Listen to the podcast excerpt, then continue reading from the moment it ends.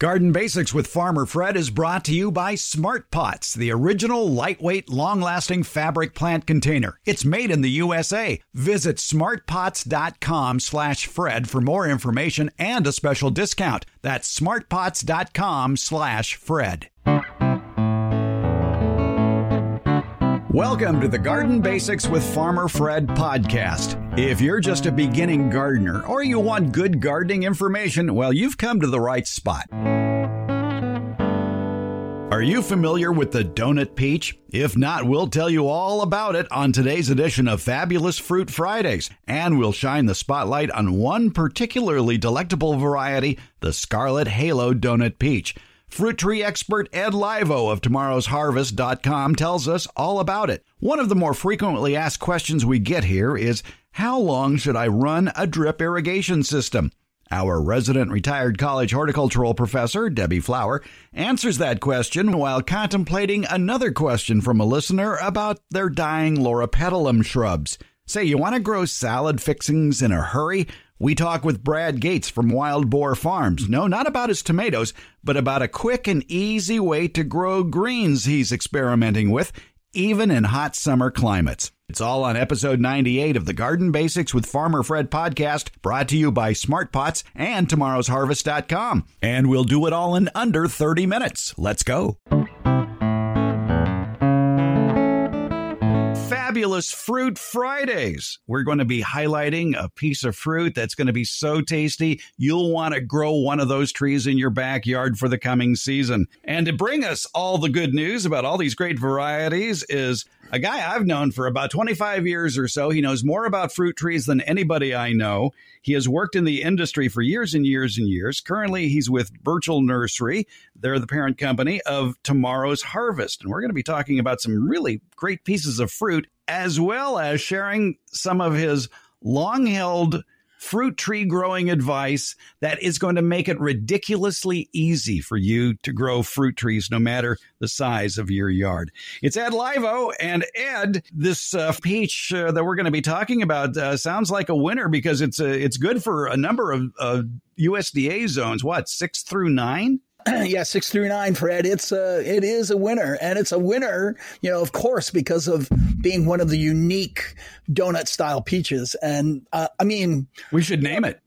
Well, let's call it Scarlet Halo. How does that sound? All right, the Scarlet Halo peach. yeah, Scarlet Halo peach is exciting. I mean, it's a big, big peach. I mean, a big donut style peach, and and definitely the uniqueness of the uh, of this fruit is is its beautiful red skin. It's deep, deep, dark, dark mottled red flesh um, that sits on a white background. It's a it's an amazing look. So eye candy, if you will, just wonderful eye candy. Now, if people don't know what a donut style peach, maybe they think it's covered in glaze or candy sprinkles. Uh, it's not. But uh, explain what a donut peach is. Well, it's actually a flat peach. You know, the, and to be exact, the the donut peach is being sold now. It's a very popular addition to the um, uh, to the grocery store. Many grocery stores now you can get the uh, flat donut style peaches. Typically they're white, but there's yellow varieties as well. And the tomorrow's harvest, of course, will be featuring not only the wonderful peaches that are donut style or flat uh, donut style peaches, and, but they'll also be um, introducing uh, many incredibly flavored nectar nectarines. I mean, outstanding flavored donut style nectarines as well. There's a whole, uh, probably about two, maybe 10 varieties that nobody's ever known that I've went out and just um, kind of brought to the forefront. And we are going to have a ball introducing these. If you can grow a peach tree where you live, you can grow the Scarlet Halo peach. If nurseries don't have it, I would imagine that uh, they can get it online. Oh, yeah. Tomorrow's Harvest is uh, going to be the launching pad for many of these um, wonderful varieties of peaches that are coming out of the Burchell Nursery. If you want to find out more about the Scarlet Halo peach, visit their website, tomorrowsharvest.com. You can also order it from there as well. Now, I mentioned earlier the fact that besides being an innovator when it comes to fruit varieties, you are an innovator when it comes to helping people grow fruit trees in spaces people would think are impossible to grow. And I think one of the things we should talk about right off the bat, and we're going to be talking about some aspect of fruit tree growing or, or berry growing uh, throughout this series on Fabulous Fruit Friday, is the fact that even though these trees can get to a rather large size eventually, like the Scarlet Halo peach, if you just let it grow, it could get 25 feet high with a 20 foot spread. That takes up a lot of room, but they don't need to be that tall, do they? No, not at all, not at all. And and like you said, I, I have I've always kept my fruit trees short. And when I first came into the industry, I think it was less. Um, it definitely wasn't accepted at all. I mean, there was a farming practice and almost a commercial approach to growing fruit trees. And I was adamant at my young age that this really didn't apply to what the home gardener experienced and what the home gardener's challenges were in terms of limited space. And and if you've got plenty of space, grow your fruit tree any any height you want to, but you don't need to grow any fruit tree any taller than you stand with your hands extended above your head. That, you know, and tall people have tall trees and short people have short trees and my trees are all as tall as I stand with my hands extended above my head. And that gives you plenty of fruit, uh, more fruit than you probably can utilize anyways. You've got to experience keeping it short to begin with, starting with your, you know, when you're initially planting the plant, and and then of course using techniques to keep it small um, as you grow the tree as the tree matures. You can keep a tree at six or seven feet tall and still have enough fruit for your family, like the Scarlet Halo peach, for example. Ed Laivo, we're going to learn a lot on Fabulous Fruit Fridays. I, I'm looking forward to this. I am too, Fred. This is uh, this is unique. It's Fabulous Fruit Fridays brought to you by tomorrowsharvest.com. Check them out. You've heard me talk about Smart Pots, the award winning fabric planter here on the Garden Basics podcast. They're durable and reusable. I've been using mine for five years now, and once again, they're being pressed into service in my yard. I have this problem. I, I grow too many tomatoes for the amount of allotted sunny space I have for them. So those extra tomato plants go into the smart pots. I place them in scattered areas around the yard where I know they'll get enough sun, which is a premium in my yard. And even five years later, I can pick up those smart pots, plant and all, and move them around without fear of the smart pot tearing or ripping. SmartPot's breathable fabric creates a healthy root structure for plants, and SmartPots come in a wide variety of sizes and colors. Visit smartpots.com slash Fred for more information about the complete line of SmartPots lightweight fabric containers. And don't forget that slash Fred part because on that page are details of discounts where you can buy smart pots at Amazon. Okay, now I understand maybe you want to see the smart pots before you buy them. That's not a problem. Smart pots are available at independent garden centers and select Ace and True Value stores nationwide. To find a store near you, visit smartpots.com/fred. We like to answer your garden questions here on the Garden Basics podcast. Debbie Flower is here, I think. Yes, I'm here. You're actually here. I'm here. yes, Barking Dog Studios. Here in the Abutilon Jungle, or soon yeah. to be the Abutilon Jungle again, here in suburban Purgatory. I did cut the Abutilons way back in late winter, but as strong as these uh, flowering maples, the Abutilons are, they're they're springing back. Yes, they are. I even see flower buds. Yeah, we like to answer your garden questions here on the Garden Basics podcast, and Toby writes us from Lodi, California, which is in our Central Valley famous for their fine wines. And he writes that my Crimson Fire loropetalum looks okay in the winter and early spring, but in late spring and summer they're pitiful, scraggly. They appear to be dying. A few years ago, we hired an agricultural specialist who fertilized the shrubs and told us to cut back on the watering. They improved only slightly for about two months and then returned to their pitiful look. They're on a drip watering system and are getting two days a week, one gallon each day. Last week, we cut the watering cycle to one day per week for one hour. I have another loropetalum that's in a different area of the yard that is watered by an area sprinkler. It's thriving. Are the scraggly shrubs suffering from overwatering, underwatering, a drip versus sprinkler, poor soil? Thanks for your help. Boy, one gallon per week on drip it ain't much. No, that's not much at all. And it's going to occur in just the location where the drip lines are, unless the drip has been set up correctly. These are relatively large shrubs. They haven't grown to, grown to the height that Laura Loropetalum has the potential to grow, but they're they've spread out and they're next to a driveway. And they're uh, yes, in the in the spring pictures or the winter and early spring pictures, they look beautiful, lots of color, probably in flower. But then in the summer uh, and later pictures, there are many leaves missing. Some are red, but some are uh, green around the veins and yellow between, which is uh, the sign of a nutrient deficiency, micronutrient typically. But one has to remember that plants cannot get nutrients unless there's water bringing those nutrients to the roots. Let's talk a little bit about the Loropetalum plant itself. It's a, it's a common plant here in California, but it is good all the way down to USDA Zone 7. You, you can find them basically south of the Mason Dixon line and up and through the uh, mid Atlantic coast states. And the Loropetalum is famous for its uh, long flowering season. Uh, the leaves on very varieties, like the Crimson Fire, are gorgeous. Right. There are the red, they would have red leaves and pink flowers. And then the there is the species that has green leaves and white flowers, which is a very clean, sort of refreshing look. But people really like those those red leaves and pink flowers. They are unusual, and it remains red through the summer if it's healthy. Nice size shrub too, about six to ten feet tall. Right. The Loropetalum uh, took off here in uh, Northern California, I, it, it, in my mind, it's overplanted. But the reason for overplanting is it succeeds so it easily. Succeeds, yes. In your experiment there at the community college growing it, how much water was it getting?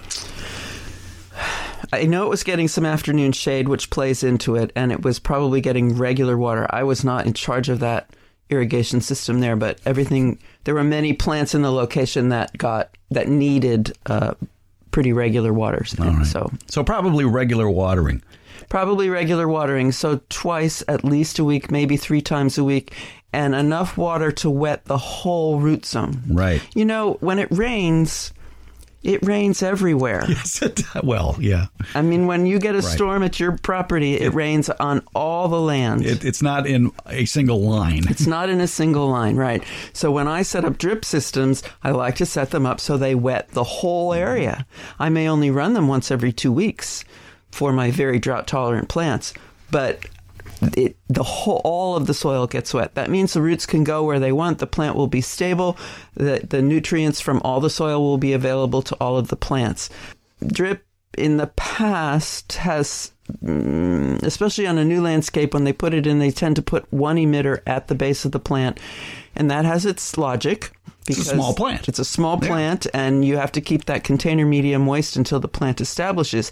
But in the six or so weeks that the plant establishes, the roots have moved out of that, away from that location, and they need water now. And so you have to c- continue the drip system all the way out, or somehow wet the soil all over under that plant, not just at the trunk. And that's what we don't know about Toby's line of loropetalums, which in his picture sort of line his driveway. We don't know if uh, how many emitters are on each plant. But if you are planting a row of shrubs like that, your best bet is using the half inch inline emitter tubing where the emitters are spaced either every 12 inches or every 18 inches and run them like railroad tracks on either side of the plant. Ideally, uh, on a mature plant, maybe halfway between the trunk and the very outer canopy of the plant.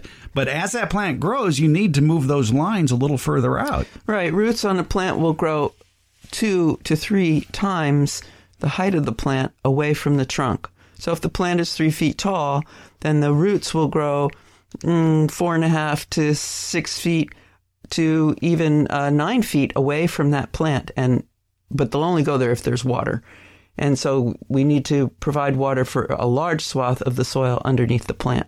Yeah, I doubt if there's much water underneath his uh, asphalt driveway right. that's next to the loropetalums. Asphalt does breathe, but it but it uh, doesn't tend to. Actually, sometimes you have plants growing right along the driveway, right at the edge of the asphalt, because when water does seep in under there, it doesn't evaporate. Yeah, that's right. And uh, if water, if if that driveway is beveled to the point where water is running off towards those plants, that might be its best source of water. And that might be why it looks so good in late winter, early spring, because that's when we're getting rain Yeah. and it is watering those plants. All right. So, Toby, I, I think you can either move to Seattle where it rains year round and grow them there. Oh, you don't want to do that? Okay, then um, probably rejigger your uh, uh, drip irrigation system so that there is consistent water throughout the entire root zone. And then the magical question how long do I run my drip irrigation system? Right, and that does not have a single single answer. It's our favorite answer. It right. depends. It depends. Yeah, he he mentioned, he, or part of his question was, is the soil the problem for the plants? We don't know anything about his soil, uh, and that's what you need to know also to understand whether you. Uh, need to water once a week if you're in a heavy clay or twice a week if you're in a let's say clay loam or three times a week if you're in uh, a loam or uh, every other day if you're in sand so it depends on the type of soil you have whether you have a hard pan down there somewhere and if there's any slope So, Toby, probably the best advice we could give you would be okay, turn on your water system the way you normally would. The next day, go out there and dig around those plants towards the outer canopy of the plants. Dig down eight inches. Is the soil moist or is the soil dry? Do that in several places around each shrub and uh, come to the, your own conclusion as far as is it too wet or is it too dry? If I if if there's a line on this at a uh, sports book, I'll take too dry. Yes, I think it'll be too dry as well, especially if it's not near that drip emitter. And you want that water to go eight inches deep because you want your roots down there uh, so the plant is stable, and you want it moist all around the plant. And that, I think, is not, Toby's not going to find that. So more emitters are going to be needed. Yep. Time to rework the drip system. I mean, it's pretty easy to lay down the, new half inch uh, drip lines with the emitters built in. You buy a couple of hundred foot rolls probably and uh, put them down there, connect them. Uh, you may be able to connect them to your current system and uh, just, you're going to have to figure out on your own just how often to run it. But always think in terms of drip irrigation of running it for hours, not minutes. Yes, if, if they're half gallon per hour, then you're going to need to run two hours to get a gallon. And then where is that gallon going to go? If, if it's 12 inch emitters, if the emitters are 12 inches apart on the line, you want it to meet the uh, water coming from the other emitter. But that also is soil dependent. All right. So we hope that helps, Toby. Get down there and start digging and see how moist that soil is. Thanks for your help on this, Debbie. Always a pleasure, Fred. Thank you.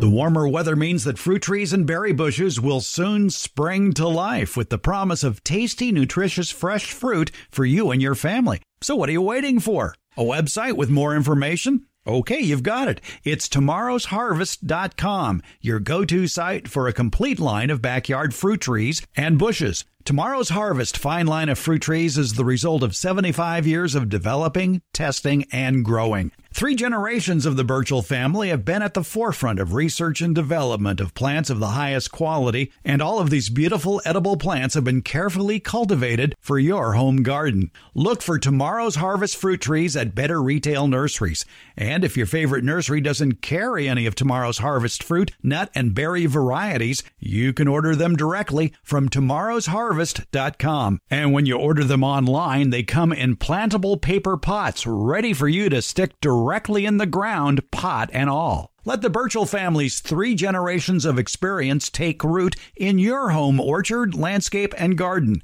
Tomorrow's harvest. It's goodness you can grow. If you want to find out more about their nutritious and delicious fruit and nut varieties, visit tomorrowsharvest.com.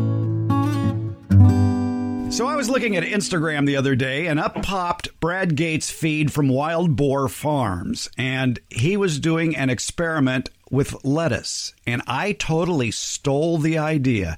It's called a cheapskate salad bowl. If you want greens in a hurry and you want to be able to grow greens in the summertime before they bolt, this is a cheap, easy way to have a year round supply of lettuce and other greens. First of all, Brad Gates, uh, thanks for joining us and tell us a little bit about Wild Boar Farms. But let me tell everybody that if you like tomatoes, if you like to grow tomatoes, you need to be familiar with Wild Boar Farms. yeah, thanks, Fred. Um, yeah, living and breathing tomatoes for the last 25 ish years. But yeah, I like to grow everything. And that was just uh, something I hadn't done in several years. And I thought this would be the perfect time to, to bring it back and try to share it too, because it's such a quick, easy, satisfying training wheels almost method of, of growing some food. And it's uh, perfect for kids. It's perfect for adults. It's it's perfect for if all you have is perhaps a, a part shade patio. You could do this.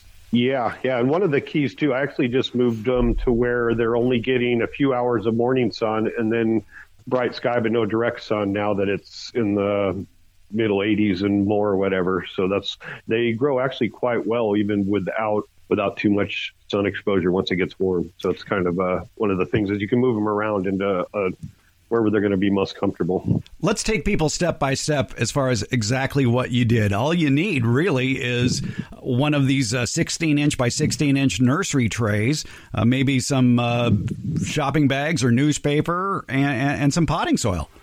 Yeah, it really was that easy, and about a pinch of lettuce seed is maybe what it what it uh, amounted to. Yeah, either put you can put about a half dozen layers of newspaper or a double layer of brown paper bag on the bottom of those trays. Fill them with some quality potting mix.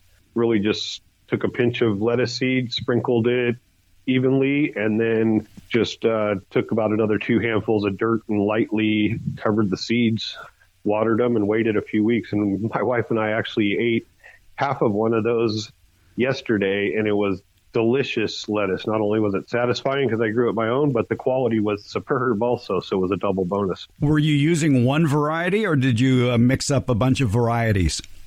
I did two that were just uh, like a romaine style, and I did two that were a mixed green, uh, just a, a mix of about a half dozen different types of lettuce. Yeah, lettuce seed is can be tricky to plant because it's so small. But I imagine uh, in a 16 by 16 inch tray, if you just uh, sort of scatter them around, uh, that'll be okay. Did you have to thin any out? I planned on doing it. What originally I was going to let them grow two weeks, and then some of the more crowded areas I was going to put some here and put some there, even around my yard or in my beds and stuff, and then go from there. But I got busy and missed that window. So they can grow well either way. It's a good way. Like I said, you can take and transplant them after about two weeks. Take a little spoon and scoop a thing out and transplant them. And I actually left them as is, and they just kind of uh, grew together, and it worked out really good. How tall did they get after one month of growth? I would say that they're between two and four inches tall and growing fast right now also. So, um, but I did actually scissor trimmed it, um, half of it. We ate that, and then I'm assuming it will that one half will actually grow back. But it would also be very simple to just uh, start one of these once a week or something like that. Get on a pattern also. Exactly. So to harvest it, all you're doing is cutting off the tops and then serving it with dinner and, and letting what remains grow again. Yeah, yeah. So you can actually get multiple harvests off of it. It's uh, cut about two thirds of the tops off. You get all the good part, and the plant still has a root and a little bit of leaves, and it'll bounce back, and you'll get a second harvest. Now, here in the middle of California, it gets real warm in the summertime, and it's very difficult to grow lettuce here because the heat makes it bolt. But if you're starting it from seed and you're harvesting it when it's one month old, the plant doesn't have time to bolt. Yeah, yeah, exactly. That's actually one of the things because it's that second month of growth when it's too hot um, and just pinned in the sun. Sometimes, typically, your garden area where you planted them is full sun, and then by the time summer gets going, that's not the the happiest place for lettuce. so yeah, there was no bitterness. I mean, the the texture, the flavor, everything was so superb. Also, it's uh, it's a good all around technique. I'm trying that experiment too, and I can't wait for the results in one month. And I think that's going to be uh, a go-to plan. We should point out too that those who don't know what a nursery tray is, it is, as I said, 16 inches by 16 inches. It's only about one inch deep. And usually, if you go to a nursery and buy plants and you're buying a lot of plants, they'll let you take that tray home. And I would suggest that you look for the trays with the smaller holes on the bottom. There are two types Yeah. of trays. There's one with that have sort of a one inch grid of of a bottom, but there are ones that are not necessarily solid, but it, it is perforated. There are holes in it, but that would I think allow the uh, soil to remain intact better. Yeah, yeah, you could. I've used them both, but the ones like you said, the ones that have like hundred little pencil hole sizes, those work a little bit better for sure. They contain the dirt, and even if you have a bit of a blowout um, with your paper bag or newspapers tearing or whatever, you don't have as much of a chance of soil getting all over the place. Let me ask you about Wild Boar Farms. You're a seed company, you're a plant company. Are nurseries running out of your seeds? Um, well, I sell plants to the nurseries, so they're definitely they seem to be selling them as fast as they can they can get them. Um, they're they're definitely been a hot seller. The seeds have been a good sell too. I'm just unfortunate to be in the right business right now. It's a great time to learn how to grow. Everybody wants to. Uh, my wife and I took a little bike ride this morning, and there was six different houses we saw in the neighborhood that had brand new raised beds in the front yard. I'm not even sure how many people are building them in the backyard, but we couldn't believe how many people are turning a section of their yard into a food plot, and that's a that's a great thing. Exactly, and, and you bring up a very good point about front yard gardens. In in many uh, s- suburban lot areas, the the trees are so tall, the only sunny spot might be in the front yard. But check with your local county zoning ordinances to make sure it's okay, and if it's not okay, pester them to change the rule so you're allowed to have a vegetable garden in the front yard. Yeah, And for those of you who think it's too late to start tomatoes from seed in late April or even May, or for that matter, even early June, there's plenty of time. you're looking at if you start seeds now, you'd be like first or second week of June. Um, it could be hit or miss in this area. Some people, a lot of areas that you can do just fine planting in June. Exactly. Yeah. I mean, there's nothing wrong with uh, starting from seed now in order to get it to transplant size, like you say, in six weeks, maybe even four or five weeks, depending upon how vigorous they grow. In here in California, you're harvesting all the way through uh, Thanksgiving. In other parts of the country, major planting doesn't usually begin in backyard gardens in colder sections until probably after Mother's Day or the first few weeks of June. Spreading out your planting is always good, anyways. Uh, you, I said, if you want to have that really nice late harvest, that's usually the plant that you did plant uh, late. When I commercial plant, I always planted, you know, a bunch in April, a bunch in May, and a bunch in June, and that was like the best insurance I could have for having a full long harvest season. Well, I'd, I would advise people that if you're now curious about Wild Boar Farms tomato seeds and you want to order some, you better do it quickly. Uh, the website is wildboarfarms.com and uh, grab the seeds while they're still available. Brad Gates of Wild Boar Farms, thanks so much for telling us about the Cheapskate Salad Garden, and I'm looking forward to that. All right. Well, thanks, Fred, and thanks for sharing. Garden Basics comes out every Tuesday and Friday and is brought to you by Smart Pots. It's available just about anywhere, and that includes Apple Podcasts, iHeartRadio, Spotify, Stitcher, and Google Podcasts. And for Northern California gardeners, it's the Green Acres Garden Podcast with Farmer Fred. It's available also wherever you get your podcasts. Thank you for listening, subscribing, and leaving comments. And thanks for listening.